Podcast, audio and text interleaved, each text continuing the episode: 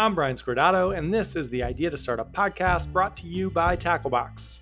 We accelerate ideas into real companies through the Tacklebox membership, and we think through startup strategy every Wednesday on the Idea to Startup podcast.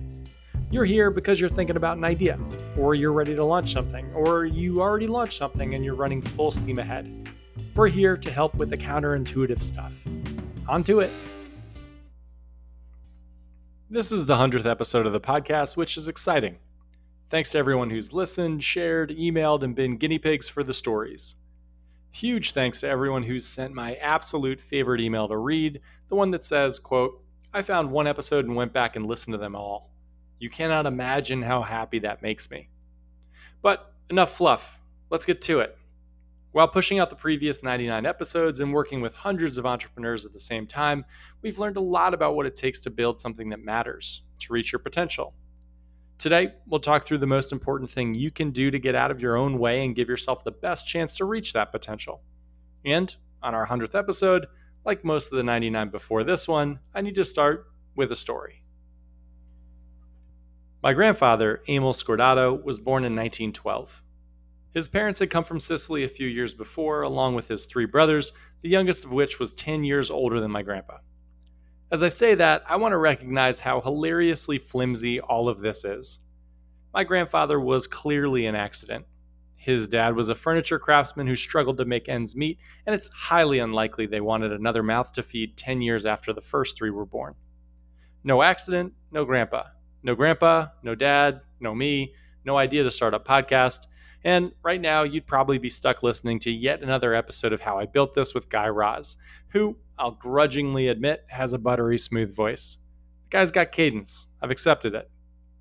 But that accident did happen, so our story continues. My grandpa graduated high school right as the Great Depression hit. He stood in a hallway for hours along with 50 other men for an interview for a job opening. He ended up getting the job, which was delivering mail all over lower Manhattan. While delivering mail, he started attending night classes at City College. He would go to class after work, get home to his parents' house around 9 or 10 at night, eat a dinner that my great grandma had left for him, then go to sleep, waking up at 4 a.m. to study before heading downtown to deliver the mail and do it all again. He did this for 10 years before earning his engineering degree in his 30s.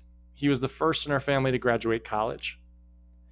After a few years of work, he went off on his own to try his hand at consulting. He learned quicker than most of us do that consulting kind of stinks. So at the age of 39, he met a doctor named John Gorman, and together they started a business called Medical Laboratory Automations, MLA for short. The business struggled for about a decade before turning the corner around the time my grandpa turned 50, eventually becoming the largest employer in Pleasantville, New York, a suburb about 30 or so miles from the city. At its peak, MLA employed hundreds of people, built cutting edge medical technology, and put my dad and aunt through college. My grandfather built things that solved problems. He talked about all the crap out there. There was nothing he hated more than products that didn't solve problems and had fake differentiators. To be a difference, a difference has to make a difference, he'd always say. When he was in the hospital in his 70s or 80s, I forget exactly when, he noticed nurses had an excruciatingly hard time moving bigger patients around, which they had to do a lot. So he started a new company called Stretch Chair to solve that problem.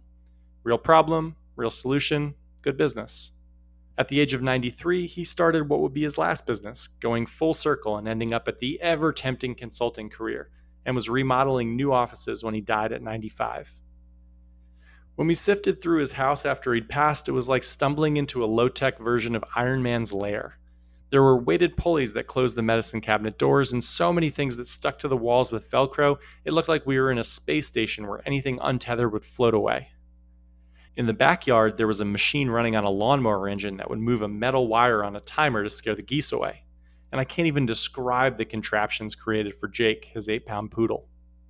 My grandpa, who we lovingly called Poppy, was extraordinary. But that's not why I'm starting the 100th episode talking about him. I'm doing it because I'm pretty sure if you and I were in a coffee shop and I told you about my grandpa, you'd just tell me a story about your grandpa or grandma or great aunt or whoever that was just as, if not more, impressive. We are not descendants of timid people. We wouldn't be here if we were. And sometimes just being reminded of that can be helpful. Because whoever was impressive in your family, you're made of the same stuff. You're capable of it. We just need to get out of our own way sometimes so that we can reach that potential. Because while the challenges were likely bigger back then, they're tougher to identify and define now. It's tougher to wake up early when you're sleeping in silk sheets, and comparatively, we all are. In today's world, the challenge isn't being smarter, it's being less stupid. It's cutting out the chaff. That's where the biggest delta is. So today's episode is about getting out of your own way and tapping into your potential. The absolute best things we've learned watching the best entrepreneurs we've worked with build amazing businesses, and maybe a lesson or two mixed in from my Sicilian grandfather. And we'll get to them in episode 100 after some smooth jazz. I'm Brian Scordato, and this is the Idea to Startup podcast brought to you by Tacklebox, a monthly membership program that provides structure, strategy, and network for entrepreneurs testing and building startup ideas on the side. We help you flesh out and test your idea so you can understand its potential and start working purposefully towards that potential. We put everything we learned from seven years helping over 350 idea stage entrepreneurs build businesses that raised over 100 million bucks and are now worth nearly a billion into this program. It's a clear step by step path with target metrics that'll take you from idea to product. It's the thing I would have killed for when I was working on my idea without direction or a team, which is exactly why we built it. We're going to launch 250 businesses this year. One of those might as well be yours. Head to gettacklebox.com slash no whisper ideas to get the podcast listener's deal. And if you do, I'll see you on Wednesday at our one-on-one strategy session. Back to it. Paperclips changed my life. The first ever cohort of Tacklebox was way back in 2015. At the time, there were only a handful of accelerator programs for idea stage folks, and they all required you to have already quit your job. They also all gave you money, which meant you kind of had to already have your shit figured out before they offered any help. That was a theme. Anyone who could help you wouldn't because they weren't incentivized to. Don't teach people how to get through the gauntlet, just wait to see who's able to fight their way through, then help those people. It's way easier and a good enough filtering mechanism. It's also lazy. It pissed me off because there were tons of people capable of getting through the gauntlet who couldn't or wouldn't because not everyone can just up and quit their jobs and spend six months full time on an idea. I love a risk averse entrepreneur. I love an entrepreneur with options. I love an entrepreneur with domain expertise. And lots of times, these people aren't sold on starting a business, even though they'd crush it if they did. I thought I saw a real problem I could solve. Tacklebox would exist for people that wanted to vet their idea before making any huge life decisions. We'd be accountability, network, and process. It all sounded good on paper, and I knew I could help people if I got my paws on them, but I had no reputation. I'd never done this before. How would I get people to pay me a few thousand dollars for the program that didn't actually even exist and they'd never heard of me anyway? I talked about Tacklebox for a while until a good friend who'd built a business told me something I will never forget. Your default state, he said, is to not start a business. Everything you've been doing supports a life where you aren't starting a business. To start a business, you need to fundamentally change how you spend your time. Your days need to be built to default start a business, not default not start a business. Enter Paperclips, my very first life design experiment, and one that lasts to this day. I learned it from somewhere, I think maybe James Clear, and it is one of my favorite techniques, and I've tried hundreds. I decided to really take Tacklebox seriously. I'd have to reach out to 15 people every day to help me figure out how to find 10 entrepreneurs with jobs and interesting ideas willing to pay me 2500 bucks to meet a few times a week in a sweaty conference room in WeWork in New York City. I put two bins on my desk with 15 paper clips in the left-hand bin and none in the right. Every time I reached out to someone, I'd move a paper clip from the left to the right. I wouldn't go to sleep until the left bin was empty. In the morning, I'd switch the bins and I'd start again. It was visual and it was a source of pride. I did this for a month. I ended up with an empty paperclip bin every single night. Finding the 15 people each day was tough. I went through all my first degree connections in a few days and they weren't all that helpful. I immediately had to start thinking creatively. A few days in, I landed on what would be the most effective strategy by far hub and spoke.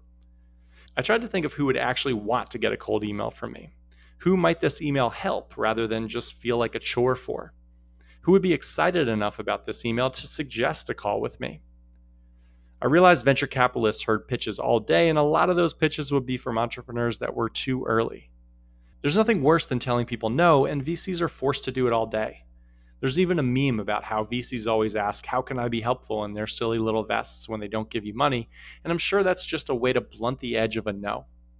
Maybe we could help blunt the no with Tacklebox, change it from a no to a not right now, but maybe later. Warm intros to VCs led to VCs telling a few entrepreneurs who'd recently pitched in their rejection email that they might want to check out this program called Tacklebox. It might help them get ready for funding. A few days later, we got our first startup. Once people started applying to the program, I started to interview them. I needed to to find who my next paperclips would be. Who did they go to for startup advice? Who did they trust? Because whoever they trusted would need to know who we were and believe in what we did. They answered quick. They always had a startup friend, someone in their general social network who had started a business and had some success. My next lead for paperclips. I started cold emailing everyone who'd recently raised a Series A in New York City and told them about what I was up to and then I offered them a discount code to pass along to their friends with ideas. Next time someone asks you what to do with your startup idea, I said, and you aren't really sure what to do, send them our way. And people did. My favorite ride at the water park is the lazy river. There is nothing better than relaxing and letting the water take you wherever. But most people go through life on the lazy river. They let the inertia take them the same place everyone else goes, which leads them to the same place everyone else ends up you need to design your life to avoid the default inertia, to do things fundamentally different than other people do because you want fundamentally different results. A good exercise is to think about the tasks that'll compound. The last thing you want to do is put an hour in and only get an hour out. You need to hire your hours to be more productive than that. How can you design your life such that the hours you put in amplify your time? Speaking with 10 people about your idea suddenly plants that seed in 10 people's minds, who can then talk to other people about your idea when you aren't there. The message, if done well, is durable, it compounds. About three weeks into the 15 emails a day, I was not only getting responses from the direct emails, but I had an inbox filled to the brim with all the spokes reaching out too.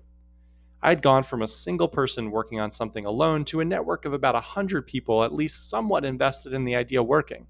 I had 100 people who knew what I was doing and 100 people spreading it. While I slept or worked on other things, they made introductions, they posted to social media, they shared my posts. One month of 15 paper clips per day created enough momentum to launch Tacklebox. Suddenly, the default inertia state was for people to show up in my inbox. We were default growing rather than default stagnant. Being an entrepreneur often feels like pushing a stone up a hill from a dead stop. Each time you sit down to work, you need to muster up the effort to get that stone moving again. Paperclips gave me momentum. They, or something like that, might give it to you too. Momentum is your lifeblood, your air to breathe. You need to design your life to create it. Think about the last thing you did really well. I bet there were a few components of it. You probably had a routine, you had accountability, you had a support system, you had clear, measurable goals, a start time and an end time, a scoreboard. Startups inherently have absolutely none of these. And people are bad at creating them from scratch because inertia, whatever you're doing now, is usually just easier. The best thing you can possibly do is spend every Sunday tweaking your life design. Create the scoreboard, create accountability, create the scenario with all the inputs that lead to success. Measure them weekly, reflect on what worked, then do more of that. I started the pod talking about being less stupid rather than being smarter and I truly believe that's the key to most success. In a way, not a big way, in a very small way, but still a way, my grandpa had it easier than some people today. Because the things that hold so many capable people back is cognitive and hardwired and unique to our time right now.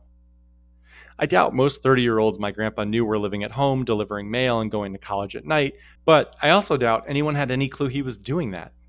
Today, it's really hard to act differently it feels like everyone knows what we're doing, and they kind of do. If you're starting a company, you're probably going to put it on LinkedIn. If it fails, it's probably going to come off your LinkedIn. I'm going to guarantee they don't care, but it's tough to convince yourself that that's true. And when the pressure goes up, our willingness to act differently plummets. It's a defense mechanism, which is why so many businesses look the same, why so many people approach them the same way, and why so many businesses fail. You need to act differently to succeed, but acting different is the last thing your body wants to do when you're stressed. Luckily, there's a solution. It's kind of simple. You need to remove your brain from the equation and focus on the motion side of things. Do lots of things in lots of different ways. Schedule, plan, and design them so that you don't have to ask yourself the question each day Am I ready for the emotional toll of doing something different today? You just have action. Now is the time when I reach out to 15 people because this is what I do every day. So I need to figure out how to do that. Design for that, or it won't happen. I wanted to start reading more about five years ago, and I was given fantastic advice. My goal was to read unique stuff, to get influence from places other people didn't have, then mash everything up with what I already believed to come up with something different and meaningful. But the stuff I was choosing, while unique, was tough to get through. My friend who reads an unbelievable amount and runs a huge company told me to forget the books I'd chosen and just read what I wanted to read. He asked what my guilty pleasure read was. A bit too quickly, I answered Harry Potter. And he said, Great, read Harry Potter every day this week. Get the muscle memory down. Then, next week, mix in the harder book one day instead of Harry Potter. Then, the following week, two days. There are two secrets that I know are true about your startup idea. First, it's probably way off from anything that would actually work right now. And second, that's where every good idea starts. If I know you like I think I do, you likely had the idea that you're thinking about pursuing like five years ago, and you've been thinking about it ever since. And since startup ideas always present themselves in the form of a product, I'm going to make an app that helps people find parking spots in New York City, and not in the form of a problem and a customer like it's expensive for young families in New York City who want to escape to their in laws on the weekends to find affordable parking, so they need to park on the street, and that's wildly stressful. Whatever your product idea was, is now dated. So your job isn't to prove that previous you was right or to build the thing that 2019 you thought was, quote, sick, your words. It's to interact with customers so much that you know more about them than anyone else does. Wherever you're starting at is kind of irrelevant. The secret to all our best entrepreneurs is the habit, the practice. Doing stuff other people don't do every single day for a period of time and learning things other people can't possibly learn. This only works if you design your life if you swap habits that don't give you unique inputs, things like social media or texting or whatever else, with habits that do, reading or reaching out to customers. You'll need to recognize the two big contradictions of startups. First, you need to be serious and rigid, but also not serious and malleable.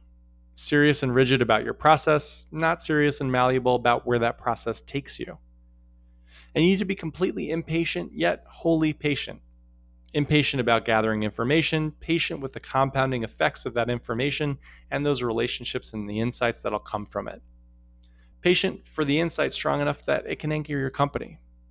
Patient for a problem that's so important your potential customers are actively trying to solve it already and would pay you just about anything to make it go away. Impatient with the actions to find that customer. Life is flimsy and silly my grandpa was a mistake, and who the heck knows all the other breaks that had to go right for me to be talking to you right now. My grandpa didn't take it for granted. He solved real problems and never set foot in the lazy river most people were hanging out in. And he was happy and busy and incredibly useful to the end. Our best startups, the ones making an actual dent in the world, were the ones who didn't leave it to chance, who didn't accept their default inertia, who designed their life to be different, designed it so they couldn't not be. You've got greatness in there. Design your life to let it out. This was the Idea to Startup Podcast brought to you by Tacklebox. If you want to do the stuff we just talked about with a little help, the Tacklebox membership will give you the structure needed to execute on your idea. Head to gettacklebox.com slash no whisper ideas for more. Have a great week.